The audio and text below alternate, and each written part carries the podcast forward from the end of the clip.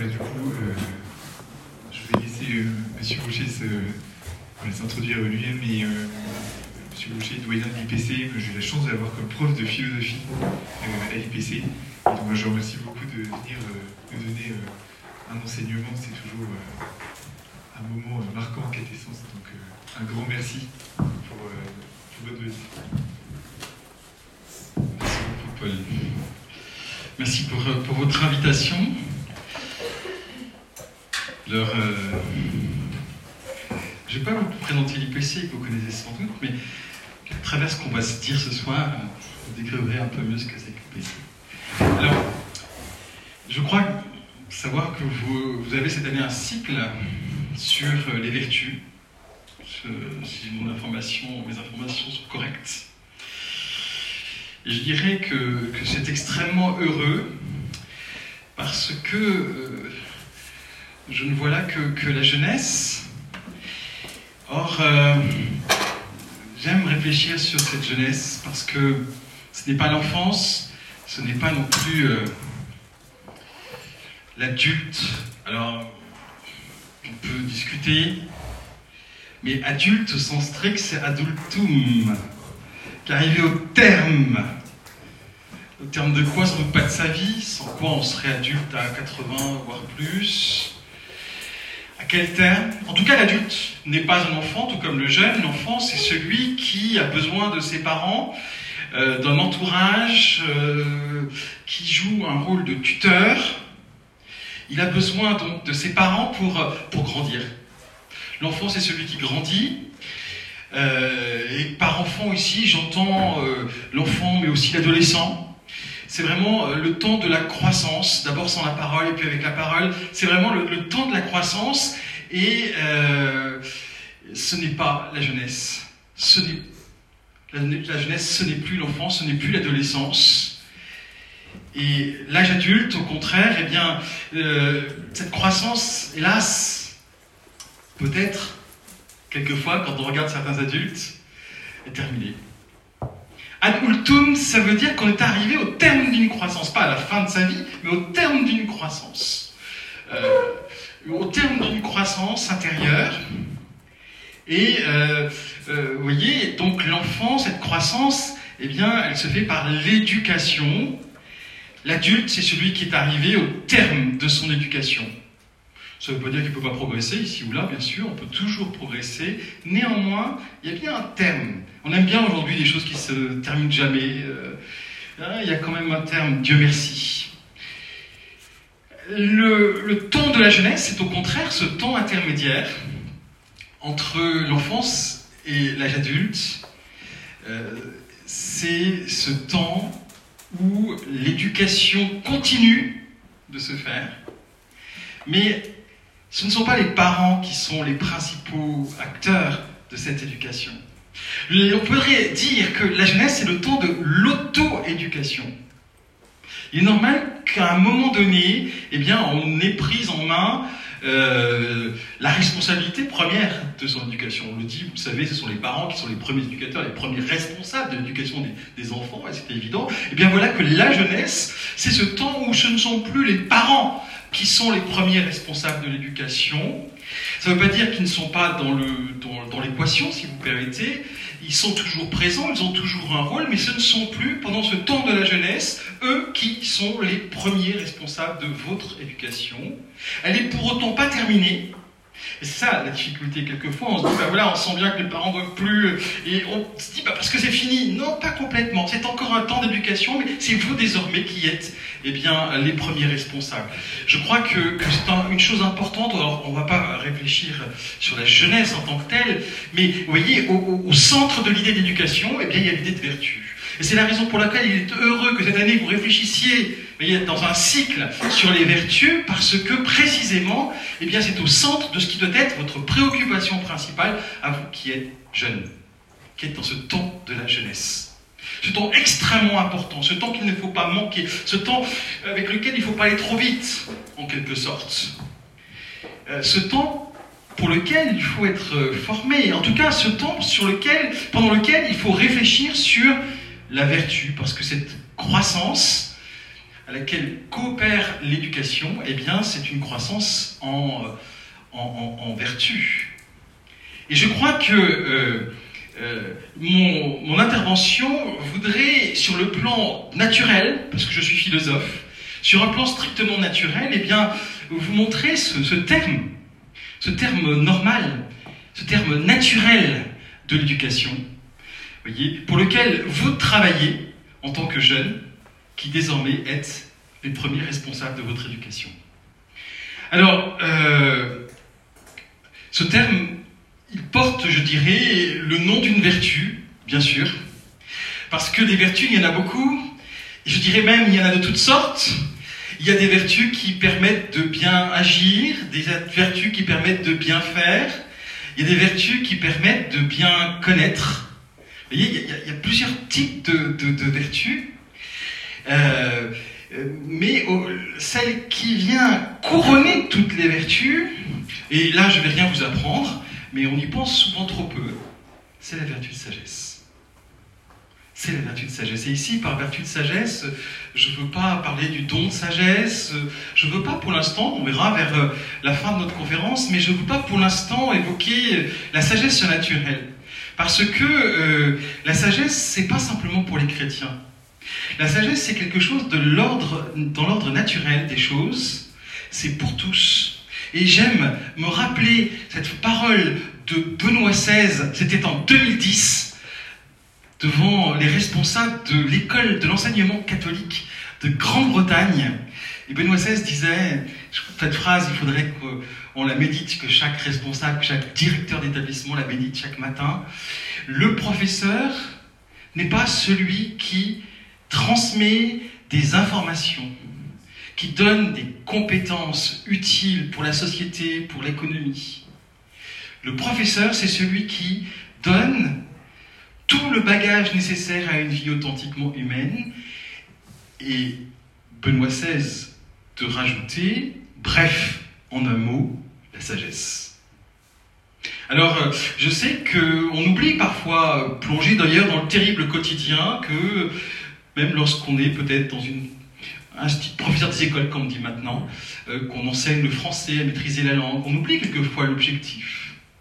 Dès les premières classes, dès les plus petites classes, eh bien, ce à quoi on collabore, c'est à, l'avènement de cette vertu qui couronne dans l'ordre naturel toutes les autres vertus, la sagesse. Vous voyez, c'est tellement important que l'homme, Linné, a choisi en 1257, je crois, je jamais dit 7 ou 6, eh bien, euh, de l'appeler Homo sapiens. Sapiens. Alors, vous voyez, c'est dire si la sagesse est quelque chose d'important quand on parle de l'homme, et, euh, et pourtant, eh bien, sans doute avez-vous euh, à cœur la sagesse chrétienne, et c'est la vraie sagesse. D'ailleurs, c'est une personne, d'ailleurs, c'est le Christ. Mais il ne faudrait pas que cela nous fasse oublier euh, une autre réalité. C'est un petit peu comme la vérité. La vérité, c'est le Christ qui est la vérité, et en même temps la vérité, c'est une qualité de notre intelligence. C'est une qualité de notre jugement. Eh bien, c'est la même chose. La sagesse, c'est bien sûr le Christ, c'est bien sûr une personne, et en même temps, c'est une vertu qui se cultive, qui se pratique. Alors, euh, je voudrais euh, vous montrer dans cette conférence, c'est bien que notre époque est plutôt euh, à l'opposé de la sagesse, c'est plutôt l'époque de la folie, c'est plutôt l'époque de la sottise. Et je voudrais rappeler deux, trois points de cette sottise de notre monde contemporain. Et puis, nous essaierons de voir avec Thomas, puisque c'est évidemment l'anniversaire de sa canonisation cette année, eh bien, avec Thomas d'Aquin, eh bien, nous essaierons de voir comment, selon lui, quels sont ses secrets. Quels sont ses secrets pour grandir en sagesse? Il nous a proposé dans un sermon, qui est le quatrième sermon après le dimanche de l'Épiphanie, eh bien, euh, quatre secrets pour, c'était leur sermon universitaire, c'était destiné à des étudiants comme vous, eh bien, ou de jeunes professionnels, eh bien, euh, comment quatre, secrets pour grandir en sagesse. Je crois que ces quatre secrets, il faut les méditer. C'est vraiment Vraiment, vraiment, quatre secrets incroyables. Et puis, on essaiera de voir comment cette sagesse, eh bien, elle nous, elle nous dispose, elle nous tourne, elle nous oriente vers, vers une sagesse encore plus haute, évidemment, la sagesse chrétienne. Voilà pour le programme. Alors, le, le monde dans lequel nous sommes, évidemment, euh, il y a quelques années, je crois que c'était en 2012, quelqu'un dans Revue Nature proposait de débaptiser l'homme parce qu'il le trouvait si peu sage. Alors c'était pour des raisons écologiques, je ne sais pas si c'était pour des très bonnes raisons, mais néanmoins aujourd'hui on peut douter de la sagesse de l'homme, on peut douter que euh, ce, ce, cette caractérisation, vous voyez, de, de l'homme par sapiens, eh bien, soit, soit pertinente. Euh, si on regarde eh comment nous pensons, comment nous nous comportons. Et je voudrais euh, évoquer rapidement, parce que chaque point pourrait donner lieu à une conférence, je voudrais évoquer trois, trois, euh, trois noms propres de la sottise contemporaine. Premier nom propre, c'est alors je vais d'abord donner des noms techniques, je m'excuse, mais j'expliquerai bien sûr. Mais comme ça, vous, retiendrez le plan. C'est un monisme. Monos, moine, monisme, un seul. Un monisme, euh, premier, premier, il y a un monisme, je vais expliquer, hein, mais, le premier mot que je voudrais fixer, c'est qu'il y a, y, a, y a une vision qui consiste dans un monisme. J'expliquerai. Et puis, il y, a, une deuxième vision qui est en quelque sorte le corrélaire monisme, c'est un naturalisme. Alors, je ne sais pas récent la chose, mais ça prend des formes euh, plus, assez récentes. Un naturalisme, et puis ensuite, eh bien, cela donne tout naturellement lieu à ce qu'on peut appeler aujourd'hui le bioprogressisme. Monisme, naturalisme, bioprogressisme, voilà trois noms propres du contraire même de la sagesse, de notre sottise contemporaine, vous allez voir, c'est tellement vrai. Alors, euh, le, monisme d'abord. Le monisme tout d'abord, bah, monisme un seul, c'est-à-dire que on a beaucoup combattu Descartes, à juste titre. Parce qu'il y avait d'un côté une âme, de l'autre côté un corps, mais on a tellement combattu que euh, ressort gagnant euh, les défenseurs de ceux qui disent qu'il n'y a plus qu'un corps. Il n'y a plus vraiment d'âme. En tout cas, euh, euh, tout se réduit en quelque sorte à l'ordre de la matière. On parle de physicalisme aujourd'hui plutôt que de matérialisme. Mais vous voyez, ce, monisme qui consiste à dire qu'il n'y a pas, il a rien en l'homme de transcendant qui consiste à dire que l'homme, eh bien, euh, n'a rien en lui qui serait spirituel, c'est-à-dire non matériel. Aujourd'hui, notons que ce n'est pas l'opinion de quelques-uns, de quelques troubles faits. C'est l'opinion majoritaire qui s'impose et il faut se cacher pour penser autre chose, sauf à dire que ça appartient à ma foi religieuse et donc au domaine privé, mais dans l'ordre public, dans le domaine public, quand il est question de prendre des décisions, je ne peux pas dire oui, mais attention, l'homme est une personne qui a une dignité. Je ne peux pas mettre à égalité l'homme et les animaux.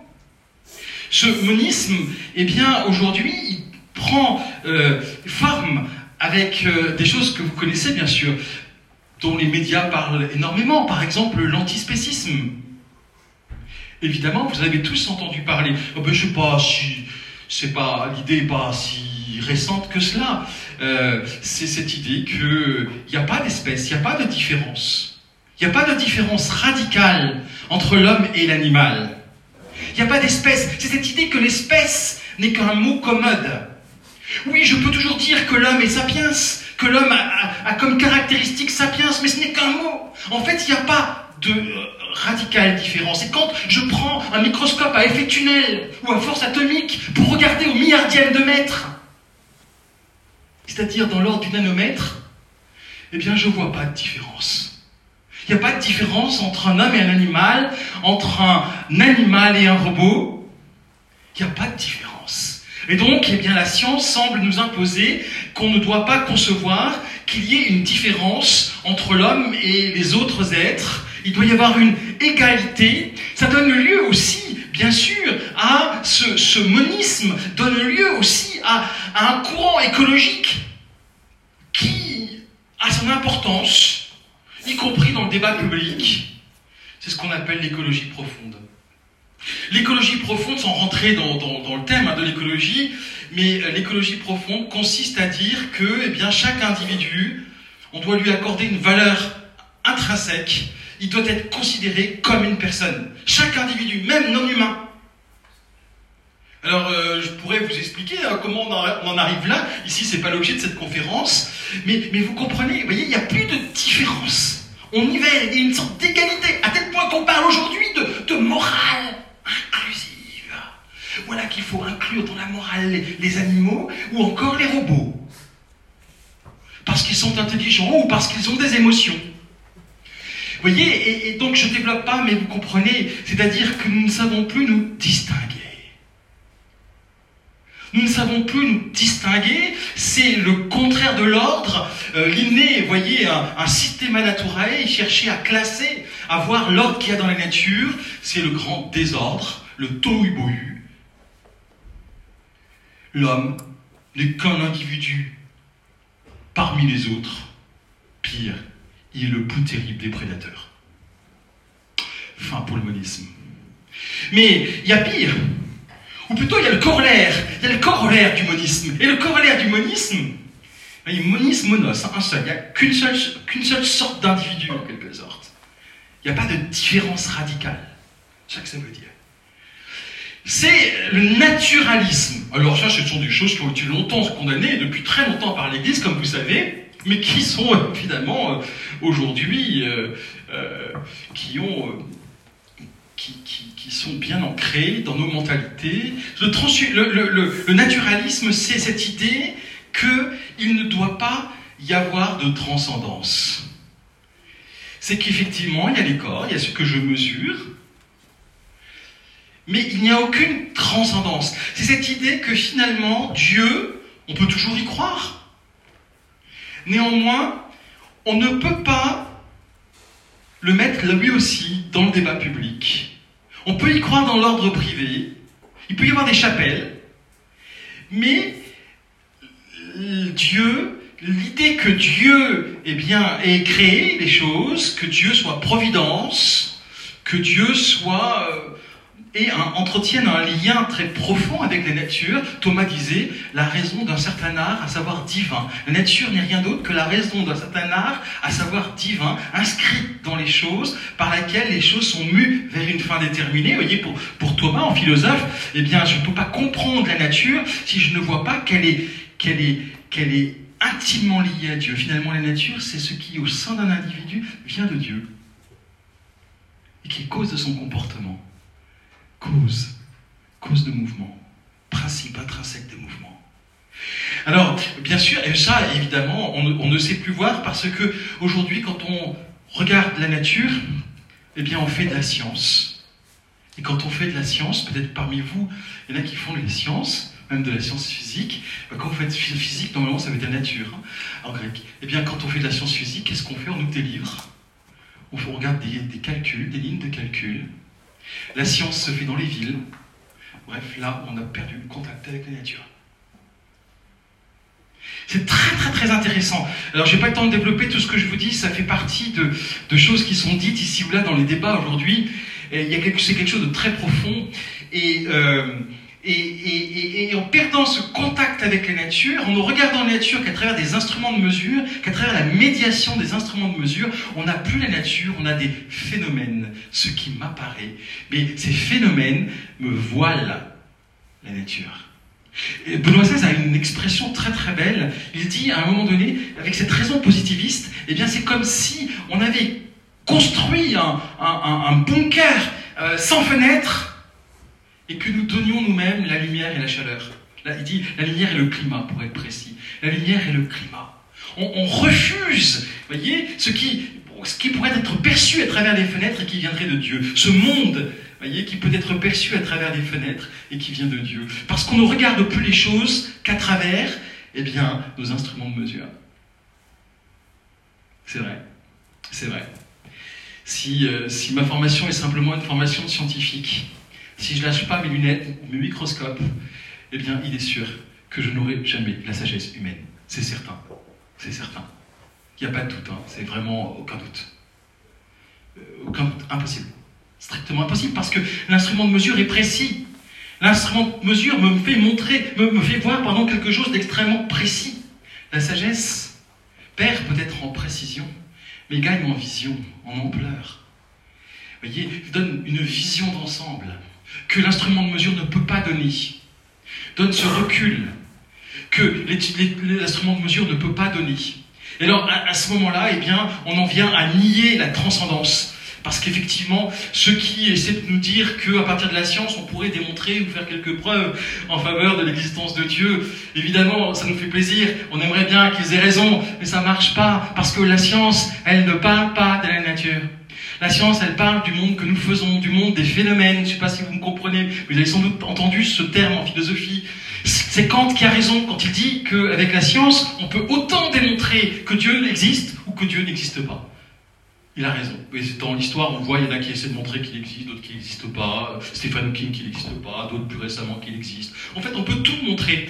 On peut tout montrer parce que quand je regarde à partir de la science, de toute façon, je n'accède pas de manière immédiate à la nature. Si vous voulez, pour bien me comprendre, c'est un peu comme la chaleur de cette pièce et la température. Quand je dis euh, il fait 19 degrés, parce qu'il doit faire 19 degrés, l'État nous a dit qu'il devait faire 19 degrés, donc je pense qu'il fait ici 19 degrés. Eh bien, 19 euh, degrés, qu'est-ce que c'est?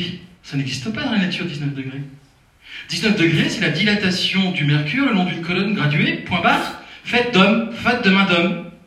17 degrés, c'est un pur artifice, ça n'existe pas. Je ne dis pas que c'est pas sans lien avec la chaleur ambiante, sans doute qu'il doit y avoir un lien, mais 19 degrés, c'est pas naturel. C'est pas dans la nature, ça n'existe pas. Et ben c'est la même chose pour la masse, c'est la même chose pour, pour tout ce que l'on a en concept de physique. La physique n'accède pas, n'atteint pas la nature. Alors, le, le, le, du coup, et du coup, eh bien, on perd le sens de la transcendance. Et du coup, on, si on, on, en reste là, en quelque sorte, eh bien, on va être l'adepte de ce qu'on appelle un naturalisme. Enfin, tout cela conduit, et euh, c'est euh, bien évident, à un bioprogressisme. Bioprogressisme, qu'est-ce que c'est? Eh bien, euh, aujourd'hui, il prend la forme du transhumanisme. Le bioprogressisme, c'est finalement cette idée que, eh l'homme euh, n'est pas euh, n'est pas appelé à rester ce qu'il est, mais il doit être transformé, profondément transformé.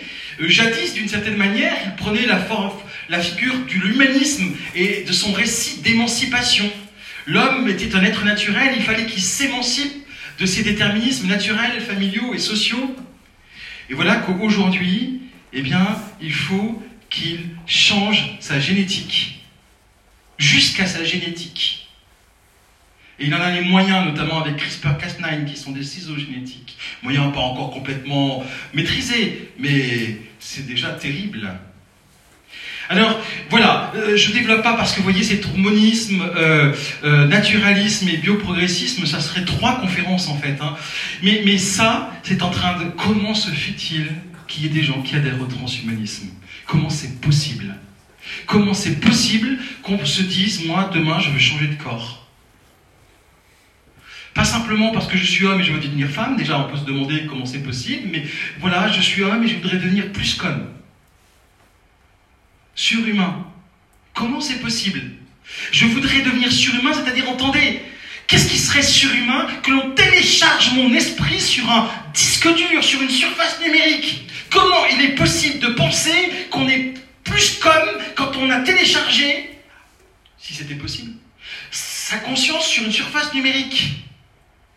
Eh bien, il y a beaucoup d'adeptes à tel point que euh, il y a des gens qui se font, comme vous savez, cryogéniser, cryogéniser, c'est-à-dire congeler, Aujourd'hui, l'incinération, c'est plus tendance. On se fait cryogéniser parce que sait-on jamais, peut-être que demain, on pourrait vous, si ce n'est ressusciter, en tout cas réanimer. Mais comment se fait-il qu'on en vienne là?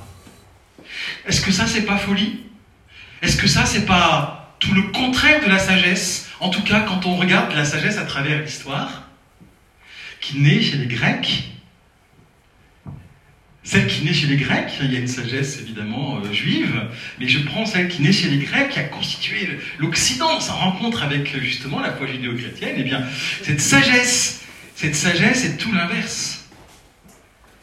Cette, euh, cette sagesse, eh bien, euh, au contraire, elle a les yeux tournés vers ce qu'il y a de plus grand. C'est Benoît XVI qui, qui faisait remarquer dans son discours la vérité du christianisme. Vous savez, quand il est venu à, Paris, à la Sorbonne, il s'appelait d'ailleurs peut-être que Joseph Ratzinger à l'époque, ce, discours est incroyable, ça s'appelle La vérité du christianisme, il parlait d'une nouvelle sagesse, d'une nouvelle philosophie première, d'une nouvelle métaphysique. Et je crois que Benoît XVI, vraiment, c'est l'homme c'est l'homme qu'il faut lire. Eh bien, euh, euh, c'était la théorie de l'évolution, ce qu'il appelait l'évolutionnisme. C'est pas tout à fait pareil peut-être, mais c'est très lié. Les trois, le monisme, le naturalisme et le bioprogressisme, je n'ai pas le temps de vous le démontrer ce soir, mais sont les conséquences directes de l'évolutionnisme. Euh, on a pu dire, c'est Dobzhansky qui disait rien n'a de sens si ce n'est à la lumière de l'évolution. Il voulait le dire dans l'ordre de la science, mais je crois qu'aujourd'hui, dans l'ordre du débat public, eh bien, pour euh, la plupart de nos concitoyens, rien n'a de sens si ce n'est à la lumière de l'évolution. C'est terrible. Si l'homme n'est qu'un être issu de l'évolution, eh bien, il n'y a pas de différence radicale avec l'animal. S'il n'y a pas de différence radicale avec l'animal, s'il n'y a pas en lui une intelligence qui est au-delà de l'ordre de la matière, eh bien, tout ce que je peux dire de Dieu, qu'il est intelligence, qu'il a une volonté, n'a pas beaucoup de consistance. Et si euh, finalement l'homme euh, est sans rapport à Dieu, si l'homme n'est que le fruit du hasard et de la nécessité, eh bien, euh, il est bien compréhensible qu'on cherche à l'améliorer et il sera mieux si, eh bien, ce qu'il devient, il le devient grâce à sa raison. Parce qu'il est toujours mieux d'être quelque chose en vertu de la raison que d'être quelque chose en vertu du hasard c'est le bioprogressisme. Vraiment, je crois qu'aujourd'hui, donc je n'attaque pas la théorie de l'évolution en elle-même, euh, quoique on aurait des choses à dire, mais euh, il y a un livre qui va sortir où j'ai fait un article là-dessus, je pourrais, euh, sera sorti si ça vous intéresse, regardez. Quoique, on pourrait dire beaucoup de choses, à la rigueur, évidemment, dans l'ordre de la biologie, l'évolution ne pose aucun problème dans l'ordre de la biologie, quand je dis que je n'étudie que les phénomènes à partir du moment où ce que je dis, c'est que j'étudie plus que les phénomènes, c'est-à-dire les réalités, si je dis que l'homme est réellement issu de l'évolution, alors là, ça va peut-être être plus gênant. La question, je ne vais pas vous faire une démonstration pour vous dire ici, là, en 5 minutes, euh, voyez, euh, alors que les étudiants de l'UPC ont pris plus de 3 ans euh, pour à peine y arriver, je ne vais pas vous, en 5 minutes, vous montrer. Évidemment, c'est pas possible. Par contre, je peux peut-être vous donner les secrets. Les secrets, pas les miens, qui ne suis que ce nain monté sur les épaules d'un géant.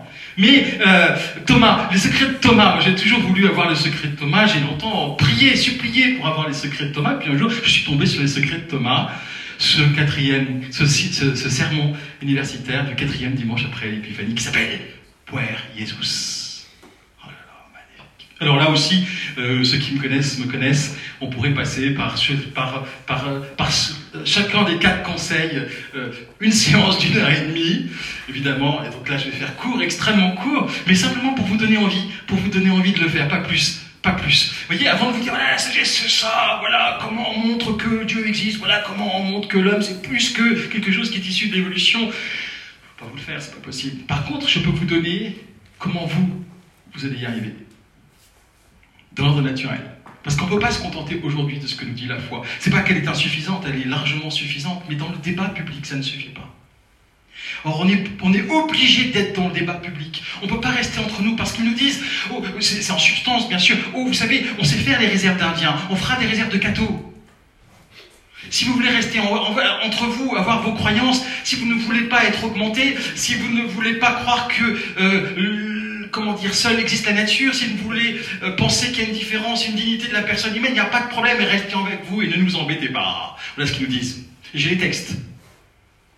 J'ai les textes de la Commission européenne notamment. J'ai les textes. Ils nous disent, il n'y a pas de problème, on vous comprend. Ah oui, oui, c'est bien, bravo. Vous êtes, euh, vous êtes vraiment le signe euh, de nos ancêtres. Enfin, je ne sais pas comment dire, vous voyez. mais, mais ne nous embêtez pas. Aujourd'hui, on ne peut plus penser comme ça. Et, donc, je crois que c'est le contraire. Hein. Il faut pouvoir eh bien, euh, avoir des, développer des arguments, développer des arguments qui vont être recevables par eh bien, euh, les hommes de notre époque, les hommes et les femmes de notre temps. Voilà. Ça, c'est extrêmement important. Alors, je ne dis pas que ça suppose de les formuler d'une manière différente de la manière dont ils ont été formulés jadis. Mais en tout cas, il faut qu'ils soient audibles. Alors, euh, du coup, comme je ne vais pas vous donner les conclusions, eh bien, donnons les secrets de Thomas. Donc, vous allez voir, c'est à la fois fort simple et fort utile. Ça sert même à réussir une vie de couple ou euh, une vie professionnelle ou peut-être euh, un ministère de prêtre.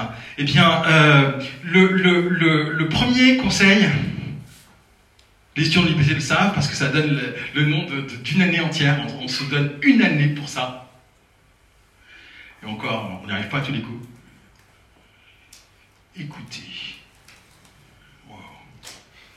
Combien de divorces parce qu'on ne sait pas écouter Combien de, personnes qui, qui sont dans un malaise au travail parce qu'ils ne savent pas, elles ne savent pas ou on ne sait pas les écouter?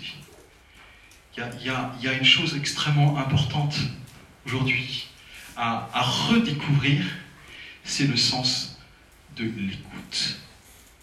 Thomas dit dans ce sermon, oui, il faut écouter parce que personne n'est suffisamment euh, euh, grand, euh, intelligent, qu'il n'ait besoin, voyez, fort en sagesse en quelque sorte, qu'il n'ait besoin d'un autre, de, recevoir d'un autre. Voyez, cette écoute, c'est pas simplement pour les débutants. Vous voyez, c'est pas cette idée. Bon, tant que vous savez pas trop, écoutez, je vais vous.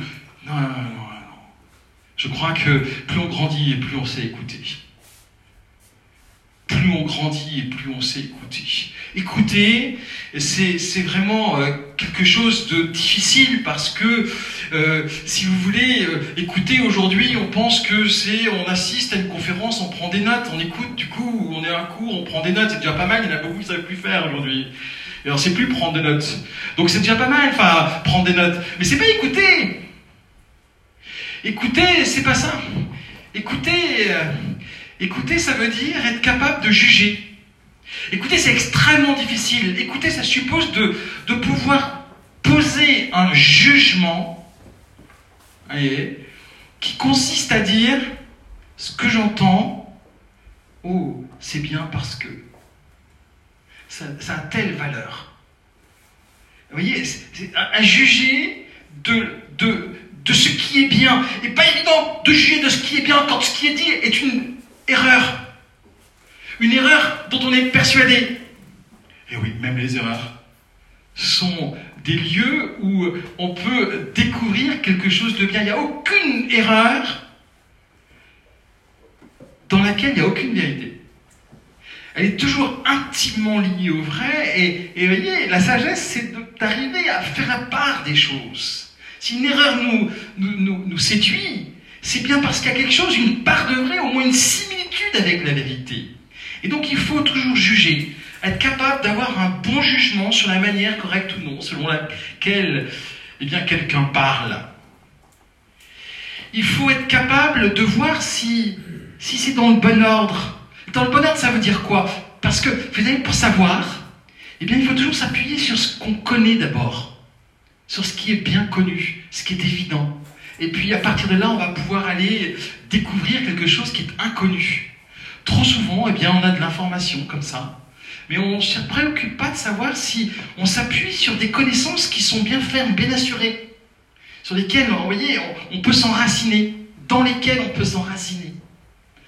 Bon, je dis les choses rapidement, et puis juger, c'est aussi être capable de juger des difficultés, des problèmes, être capable de nommer les problèmes. Oh, voyez, écouter, c'est tout ça. C'est juger, c'est-à-dire voir ce qui est bien, si c'est dans le bon ordre, dans quel ordre c'est, et puis, et puis être capable de nommer les problèmes.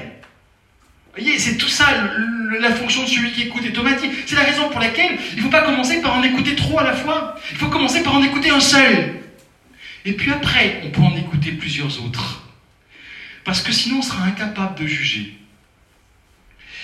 Euh, c'est la raison pour laquelle à, l'IPC, Thomas a une place toute particulière. C'est pas parce qu'il est du l'unique, mais c'est parce qu'il va aider à porter un jugement solide. Et puis ensuite, on va pouvoir aller euh, butiner, c'est-à-dire, c'est l'expression de saint Thomas dans ce sermon, c'est-à-dire prendre ce qui est utile chez les autres. Ou combien c'est vrai. Ou combien c'est vrai. Sinon, on est dans l'éclectisme. Voyez, on prend un peu de lui, un peu de lui, un peu de lui. Ça fait pas une sagesse, ça manque d'ordre. Vous voyez, la sagesse, c'est d'abord une vision d'ensemble, et puis c'est une, vision ordonnée. Alors, ça, c'est son premier secret. Écoutez, écoutez, écoutez, avec persévérance, écoutez. Il dit d'ailleurs, il faut écouter les gens qui euh, sont vivants. C'est très important, parce qu'ils peuvent vous corriger. Si vous n'avez pas bien compris, dire ben non, là, là, vous n'avez pas compris ce que j'ai voulu dire. Mais aussi, si on est dépourvu euh, d'hommes et de femmes de qualité, eh bien, il y a les écrits, lire. Et puis il ajoute, il faut aussi interroger les créatures. ça, c'est un point important, je crois. Euh, écouter, c'est aussi être attentif au réel, à ce réel que je perçois les mains nues, c'est-à-dire sans instrument de mesure. Écoutez, regardez les choses telles qu'elles se donnent, les événements tels qu'ils apparaissent dans mon existence. Savoir écouter. C'était le premier secret. Deuxième secret. Deuxième secret, eh bien, c'est... Euh, ah là là euh, Deuxième secret, c'est le désir. On est dans une société déprimée. Pareil qu'après le Covid, les gens ont, la flemme. Euh, quel malheur. Quel malheur, parce qu'en plus, ce confinement, c'était une retraite à la maison. On pouvait se faire une retraite spirituelle. C'était magnifique. C'est le contraire. C'est le contraire, le désir aurait dû grandir. Vous voyez, la sagesse, c'est quelque chose qui doit se désirer.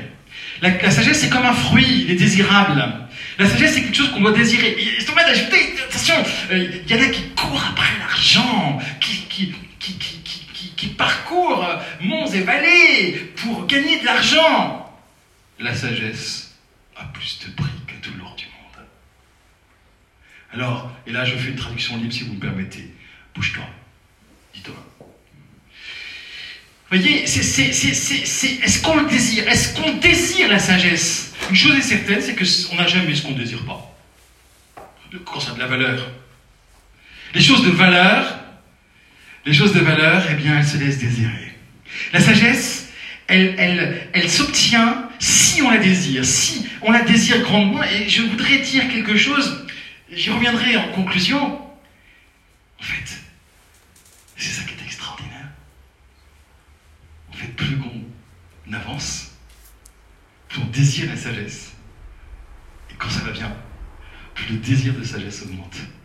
En fait, souvent on dit bah, les philosophes ils ont des questions. C'est à la fois vrai et à la fois faux. Parce que pour avoir des questions, eh bien, il faut toujours savoir des choses. J'ai pas le temps de développer, ça ferait aussi euh, un long topo, mais on ne peut pas poser de questions si on ne sait rien. Il faut savoir. Et en fait, ce qu'il faut comprendre, c'est que normalement, plus j'ai de réponses et plus j'ai de questions, la question exprimant mon désir. En fait, c'est terrible, ces gens qui sortent des bancs d'école, blasés, ils n'ont plus de désir. Ils n'ont plus de désir de savoir. C'est trop. C'est insupportable de rester encore à étudier. C'est quand, quand même incroyable. Ça devrait être le contraire. Quel échec Quel échec de l'école, de l'université Quel échec Y a-t-il plus grand échec que, celui-là? Parce que, parce que euh, normalement, eh bien, on devrait au contraire sortir avec un désir encore plus grand. Et est-ce que ça doit s'arrêter? Ben, Je ne crois pas. Il n'y a pas de raison que ça s'arrête. Pourquoi notre désir Le grand problème, c'est que notre désir, il est trop petit? Nous nous contentons de peu, nous sommes contents. Nous nous contentons. Mais euh, voilà que, vous voyez, ce travail de philosophie d'ailleurs, eh bien, eh bien, ce travail, cette éducation à la sagesse, eh bien, ne fait que nous faire découvrir la profondeur de notre désir, que nous ignorons, qui est grand, et que nous avons à faire découvrir à ceux qui sont à côté de nous et qui, qui, ne le savent pas. Notre désir n'est pas simplement de voyager, de se nourrir, d'avoir un travail, d'avoir euh, comme ça quelques amis avec lesquels on, on, se sent bien. Notre désir est beaucoup plus grand que ça. Avons-nous compris la profondeur, la grandeur de notre désir? La sagesse, c'est quelque chose qui se désire. Voilà, qui se désire. Et ce désir, il se, il se creuse. Et pourquoi d'ailleurs on ne parle pas de sagesse, on parle de philosophie? D'amour de la sagesse. Pour bien dire cela, c'est que plus j'avance et plus j'ai un désir qui augmente. Ça, c'est quand même incroyable. Peut-être que c'est ça qui fait peur. Et pourquoi on ne veut peut-être pas cultiver la sagesse? Parce que si on la cherche, plus on la désire. Ça, en tout cas, si on ne la désire pas, on ne la trouve pas. Et puis, et puis, a le troisième secret. Alors, le troisième secret, pas celui de Fatima, celui de Thomas. Le troisième secret, c'est, euh, euh, c'est un secret que vous connaissez. Learning by teaching. C'est Thomas. C'est la dernière fois que je parle anglais. C'est Thomas. Il dit en substance que euh, chacun a fait l'expérience en lui-même qu'il comprenait mieux lorsqu'il avait transmis. Voyez, et, c'est vraiment tout ce que je vous souhaite, c'est-à-dire que vous recevez là, euh, et c'est magnifique. Mais si vous voulez vraiment l'enraciner, si vous voulez grandir en sagesse, eh bien, il va falloir le transmettre. Ce que vous recevez qui est bon, il faut le transmettre. On ne peut pas le garder. Ce que vous gardez, c'est simple, je vous le dis, est perdu. Tout ce que vous garderez sera perdu. Et là, mon propos n'est pas spirituel. Sur le plan strictement humain. C'est la pédagogie de l'IPC qu'on appelle pédagogie en cascade, où les étudiants de 3e, 4e année font des TP, font des petits cours aux étudiants de première ou de deuxième année. Et en fait, ceux qui reçoivent beaucoup dans cette histoire, c'est pas les premières et deuxième années, quoique ils reçoivent néanmoins beaucoup, c'est les étudiants qui transmettent. Parce que quand on transmet, on comprend mieux. C'est étonnant. C'est pas qu'on ignorait, mais en fait, on grandit en sagesse. Là aussi, on pourrait le développer. Hein, on pourrait expliquer pourquoi c'est pas du tout euh, mystérieux en fait. Hein. Euh, mais euh, ça, c'est quelque chose d'important. ne vous contentez pas d'aller de conférence en conférence. Donnez de votre temps pour transmettre, pour expliquer ce que vous avez compris. Ça va, ça va clarifier d'abord vos idées, etc., etc. Peut-être que ça sera de la catéchèse, magnifique. Mais transmettez, transmettez. Et alors, le quatrième secret, pour grandir en, sagesse que propose Thomas. Je crois que ce sont ses secrets, hein. c'est ce qui a fait de Thomas ce si grand docteur de l'Église. Eh bien, euh, c'est euh, magnifique, il dit ça, les yeux posés sur Marie. Elle méditait toutes choses en son cœur. Euh, et donc, c'est la méditation. C'est la méditation, c'est-à-dire, eh bien, le fait de quand on a entendu quelque chose, quand on a lu quelque chose, quand on a vu quelque chose, d'y repenser. Vous voyez D'y repenser. Il compare cela à la mastication. Ce qu'on entend, ce qu'on lit, c'est une nourriture pour l'esprit. Mais une nourriture qui est indigeste, qui n'est pas mastiquée. De la même manière que la nourriture du corps doit être mastiquée pour être assimilée, la nourriture intellectuelle doit être méditée pour être assimilée, pour qu'elle nous fasse grandir. Méditer, ça veut dire y repenser, tout simplement. Y repenser, et il disait, mais que dois-tu méditer? Et il n'a pas oublié la phrase, tout. Tout ce que vous avez entendu, tout ce que vous avez vu, tout ce que vous avez lu, il faut le méditer. Surtout tous les événements de votre vie. Pensons bien sûr à Marie qui pratiquait hein, cette méditation-là, hein, à tout ce qui se passait et aucune de nos rencontres, nos vies sont un livre. Sont autant de livres, on pourrait presque dire, sont des livres, euh, ou des pages d'un livre, enfin peu importe la métaphore, mais en tout cas, il y a, vraiment de quoi nourrir votre sagesse, méditer ce qui nous arrive, et eh bien, et une chose extrêmement, extrêmement importante, euh, que les modernes ont perdu. Aujourd'hui, nous surfons. Aujourd'hui, nous qui sommes hyper modernes avec l'informatique, avec Internet, ben, nous surfons, nous consommons de l'information. Nous consommons et donc oublions aussitôt les informations que nous consommons. Euh, nous ne sommes pas dans la méditation. D'ailleurs, très souvent, regardez bien, on est intéressé par ce qui est nouveau, Allez, une conférence sur euh, la sagesse, bon, c'est pas nouveau, on n'est pas nombreux. Une conférence sur le transhumanisme, on va être nombreux. c'est comme ça, quoi. On aime ce qui est nouveau. On aime ça. Quand c'est nouveau, on aime. Quand c'est, c'est nouveau, on aime, c'est ça. Et puis quand c'est pas nouveau, oh, moi j'ai entendu. Oh, ben justement, si vous avez déjà entendu, tant mieux Moi, il y a des livres que je relis et chaque fois je découvre. Vraiment. Les vrais livres, c'est des livres, mais je parle des livres de philosophie même. C'est combien, a fortiori pour la Bible, bien sûr, ça on le sait, mais, c'est des livres que chaque fois on les lit d'un regard nouveau, on apprend quelque chose de, de, de plus en fait. Au contraire, il ne faut pas avoir peur de réentendre, de réécouter, de relire. C'est cette forme de méditation. En tout cas, eh bien, on n'est pas obligé de le faire. Mais si on veut grandir en sagesse, il semblerait que ce soit nécessaire. Alors, en tout cas, c'était euh, les quatre conseils donnés par Thomas. Il conclut assurément, si tu les pratiques, tu grandiras en sagesse, il tutoie son auditoire.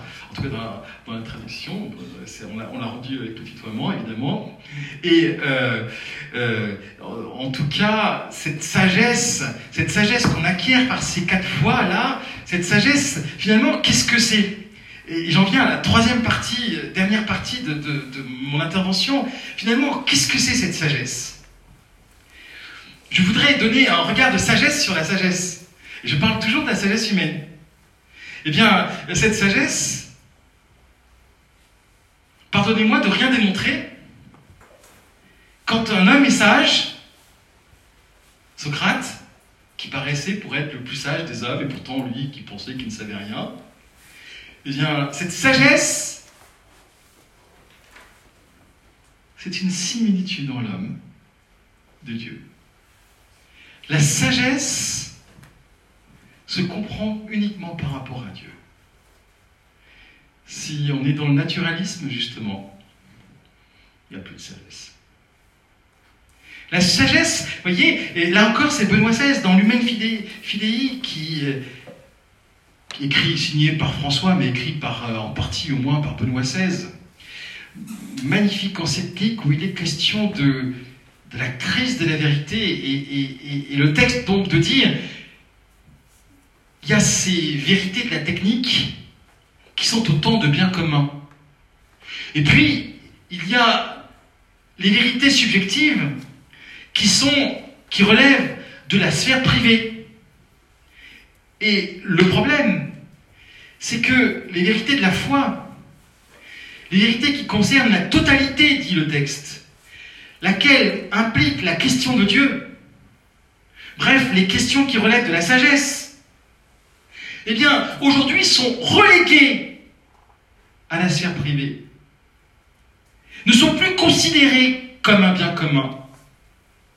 Voilà en quoi, dit Lumen Fidei, consiste la crise contemporaine de la vérité.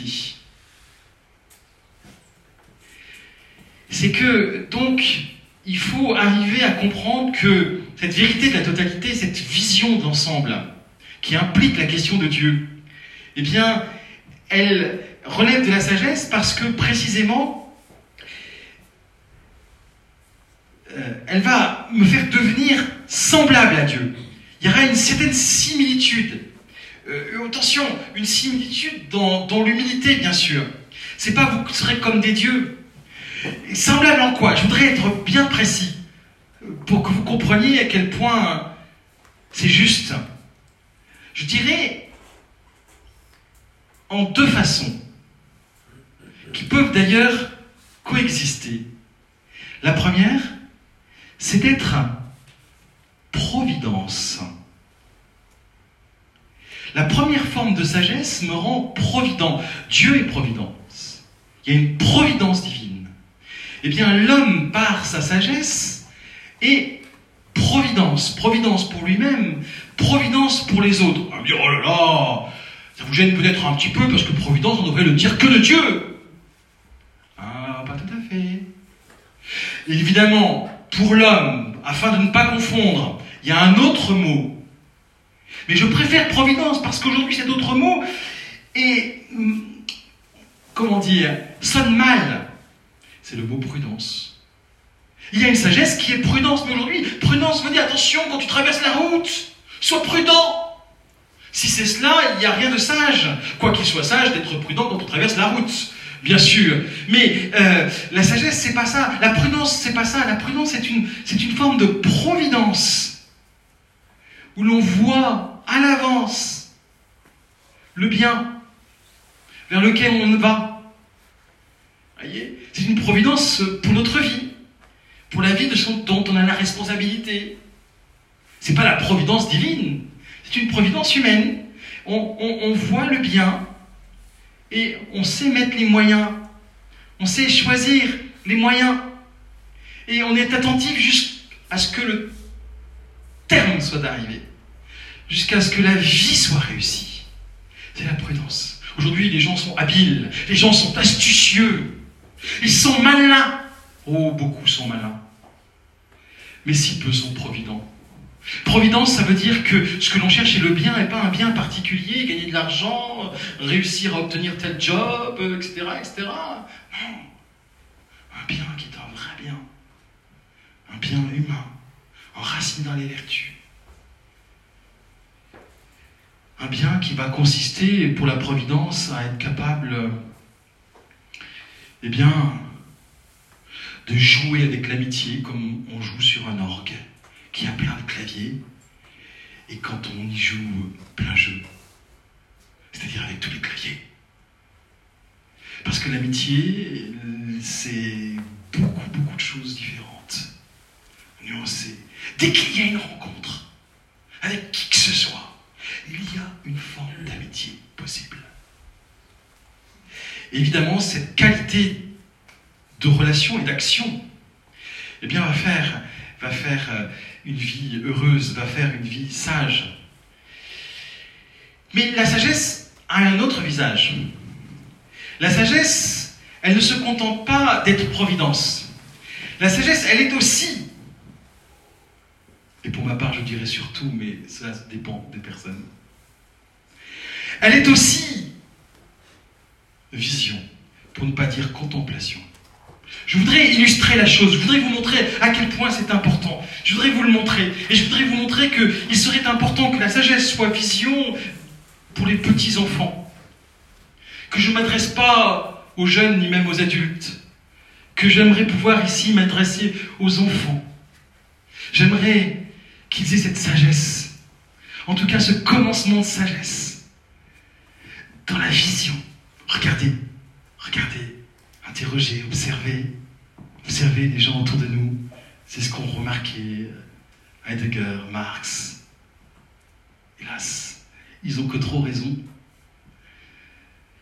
Nous, les choses qui constituent notre monde, elles sont toutes, d'une manière ou d'une autre, des outils, des ustensiles, des choses qui servent à ceci ou à cela, des choses qui ont une signification, celle qu'on leur donne,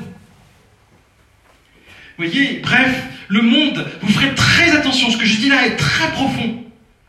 Le monde que nous faisons autour de nous, c'est bref un monde que nous faisons. Tout est construit. C'est la raison d'ailleurs pour laquelle aujourd'hui on parle de déconstruction. Parce que, parce qu'en fait, nous sommes dans une époque, l'époque moderne, qui est une époque de construction. Tout autour de nous est vu comme étant utile. Un champ, voilà, que c'est un champ pétrolifère. Euh, des arbres, voilà que ça va nous rapporter tant d'argent, etc., etc. Tout, tout est vu comme étant utile. Et combien euh, d'enfants en cours se disent mais ça va me servir à quoi ça? Tout est vu comme m'apportant quelque chose. Ah, c'est terrible, c'est terrible. Vous savez, le problème, il ne vient pas des grands penseurs. Le problème, il vient de cette consuétudo générale qui fait que le monde qui est le nôtre est un monde de l'ustensile, que le monde qui est le nôtre est devenu un monde de déchets. Alors que si on a ce regard contemplatif, cette vision, regardez, regardez combien les choses n'ont pas attendu que l'homme existe pour être, pour être ce qu'elles sont, pour être belles. Regardez qu'un cerisier, c'est pas fait pour la cerise sur le gâteau. Qu'un cerisier n'existe pas pour l'homme, que la fraise, c'est pas fait pour être mangée par un homme ou par je ne sais quoi. Que cela a une existence, une beauté, une consistance. Que les choses sont ce qu'elles sont. Alors, et, c'est vrai pour l'homme, je disais ça un jour en cours, baiser, je me rappelle. Puis à la fin, je me fais attraper comme ça par une demoiselle qui me dit Mais monsieur, les enfants sauvages, que j'expliquais que l'homme n'était pas construit, que tout n'était pas construit, que c'était pas nous qui avions inventé l'homme. Et là, elle ne comprenait pas, elle disait, mais regardez les enfants sauvages Et je lui dis, mais attendez, chère mademoiselle, les enfants sauvages, ce sont des êtres humains, tous sauvages qu'ils sont. Pour elle, c'est comme si, eh bien, pour être humain, il fallait être urbain. Euh, c'est comme si, euh, pour être humain, il fallait avoir la parole et euh, que sais-je encore? Non, désolé. Ne pas avoir la parole, ne jamais avoir la parole et être parfaitement humain. Parfaitement humain, c'est pas nous qui faisons l'être humain. Ce cerveau que nous avons si complexe, aujourd'hui les scientifiques estiment que c'est la structure la plus complexe qui existe au sein de l'univers et que nous ignorons à peu près totalement. Eh bien, eh bien, ce cerveau humain, c'est pas nous qui l'avons fait, nous en sommes bien incapables. Ah oui, je crois qu'il faut qu'on apprenne à changer notre regard sur les choses, à voir que le monde qui nous entoure, eh bien, c'est pas une existence jetée là qui attend un plan. Vous vous rappelez Sartre cette racine de marronnier qui était de trop, qui n'avait aucune signification et qui était répugnante. Ben, je suis désolé, une racine, c'est pas de trop, c'est ce qui permet la stabilité de l'arbre, c'est ce qui permet de se nourrir. Ça a du sens, une racine. Évidemment, si je regarde que la racine, ça perd son sens, il faut regarder les choses dans leur ensemble. Mais c'est magnifique, une racine. Bien sûr. Vous voyez, et ça n'existe pas parce que nous la nommons, lui donnons une signification. Ce qu'elle est, elle l'est indépendamment de l'homme. Vous voyez, ça n'a l'air rien, mais le jour où nous serons capables d'éduquer le regard de l'homme, à voir que les choses sont indépendamment de ce que nous en faisons, et que par conséquent l'ensemble de la nature n'est pas simplement un réservoir de ressources disponibles à souhait. Le jour où nous serons capables de voir que les réalités naturelles ont leur consistance, qui ne vient pas de nous, eh bien il y a bien plus encore que nous serons capables de comprendre. Nous comprendrons alors que les choses sont bonnes, non pas parce que nous les voulons, non pas parce que nous avons décidé de nous y intéresser, mais que c'est l'inverse, que nous les voulons parce qu'elles sont bonnes. C'est pas parce qu'aujourd'hui vous ferez très attention. Nous estimons que les choses sont bonnes parce que nous les voulons. Personnellement ou collectivement. La raison de bien vient de notre volonté. C'est terrible. C'est la conséquence du positivisme. C'est terrible du naturalisme. C'est terrible. Non, je crois qu'il faut apprendre à voir les choses. Il faut voir que les choses, elles existent sans nous, indépendamment de nous, et qu'elles, entre guillemets, fonctionnent bien, qu'elles sont bonnes, belles et bonnes, belles et, belles et bonnes. Belles et bonnes. Et alors, euh, eh bien, ça changera bien des choses dans notre comportement moral. Mais je dirais, pour conclure, qu'il y a plus. Il y a plus. Je voudrais vous faire un témoignage. Il est personnel. Jusqu'à maintenant, tout ce que j'ai dit, ça peut se trouver dans les livres. Là, je crois pas. Bien que ça pourrait s'y trouver, mais en tout cas, je sais pas là que je les ai trouvés. J'ai bien parcouru bien des chemins en philosophie. Oh, pas des chemins tortureux, mais euh, des chemins différents. J'ai pratiqué les chemins de la nature. J'ai pratiqué les chemins de l'anthropologie. J'ai pratiqué les chemins de l'éthique. Eh bien, je peux vous témoigner que tous ces chemins mènent au même point, à Rome. C'est-à-dire, comprenez la métaphore, regardez, la nature, quand on la scrute, il faudrait vraiment le refuser, ne pas le vouloir, car il n'y a pas pire aveugle que celui qui ne veut pas voir. La nature, si on la regarde, si on laisse ses instruments de mesure, Oh là là, je dis pas que c'est facile, ceux qui m'ont eu en cours le savent, mais j'ai encore de plaisir, je fais encore au troisième année la démonstration de l'existence de Dieu, partie à deux mouvements. Elle conduit à Dieu. Elle conduit à Dieu. Je dis pas que la chose est facile, mais je dis que cela conduit à Dieu. La nature conduit à Dieu. L'Église ne dit pas comment, mais elle nous dit que la nature, que, Dieu se laisse démontrer à partir des, des, créatures, se laisse voir clairement. Romains 1, 18, 32. pour avoir le texte complet, hein, où, où, il est question de cela, eh bien, euh, euh, euh, oui, je crois, je crois qu'à partir d'une analyse, d'une étude patiente du devenir, du mouvement, eh bien, on peut, on peut remonter à l'existence de Dieu. Mais une fois qu'on est à l'existence de Dieu, est-ce qu'on est heureux? Ah non, on n'est pas complètement heureux. On est joyeux, mais on n'est pas heureux. On n'est pas heureux au sens on n'est pas content. Au sens on n'est pas content parce que une fois que je sais que Dieu existe, j'ai quand même un autre désir qui naît en moi. Une fois que je sais qu'il existe, d'accord, admettons, admettons, on l'a pas démontré, vous me croyez, mais admettons, admettons que je ne monte pas. Admettons qu'à partir de la nature, on puisse arriver à dire oui, Dieu existe. Admettons. Admettons. Ben, reste cette question de savoir qui il est, qu'est-ce que c'est. Et ça, j'aurais beau faire, beau faire toute la métaphysique du monde, je ne le saurais jamais. Vous voyez, ça vient créer une soif en moi. Ça vient me faire découvrir que je suis capax Dei et incapable de savoir qui il est. Et puis, je peux me dire, mais alors, euh, changeons de chemin, pratiquons l'anthropologie. Et là, l'anthropologie me dit, ben, tu vois, tu as un corps, tu as une âme. Et bonne nouvelle, ton âme ne meurt pas. Admettons que ce soit vrai. Admettons l'impossible. Il y en a qui disent Oh, ben non, c'est trop facile. Vous plaisantez, il vaudrait mieux que tout disparaisse. Car cette âme-là, imaginons qu'elle subsiste après la mort. Votre âme-là, celle par laquelle, eh bien, votre barbe pousse. Votre âme spirituelle par laquelle votre barbe pousse. Ou euh, vos cheveux par laquelle vous êtes nourri Eh ben oui, parce que l'âme spirituelle, c'est ça, que ça fait une âme spirituelle. C'est ce qui est à l'origine de ces fonctions-là, principe de vie.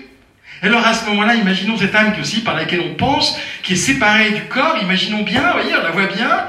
Hein, même Aristote disait qu'elle n'était pas venue comme ça à partir de la nature, elle vient du dehors, il n'avait pas tout à fait la notion de création. Ben oui, mais je suis désolé, euh, ici, J, elle fait rien figée. Parce que pour poser une opération, elle a besoin du corps.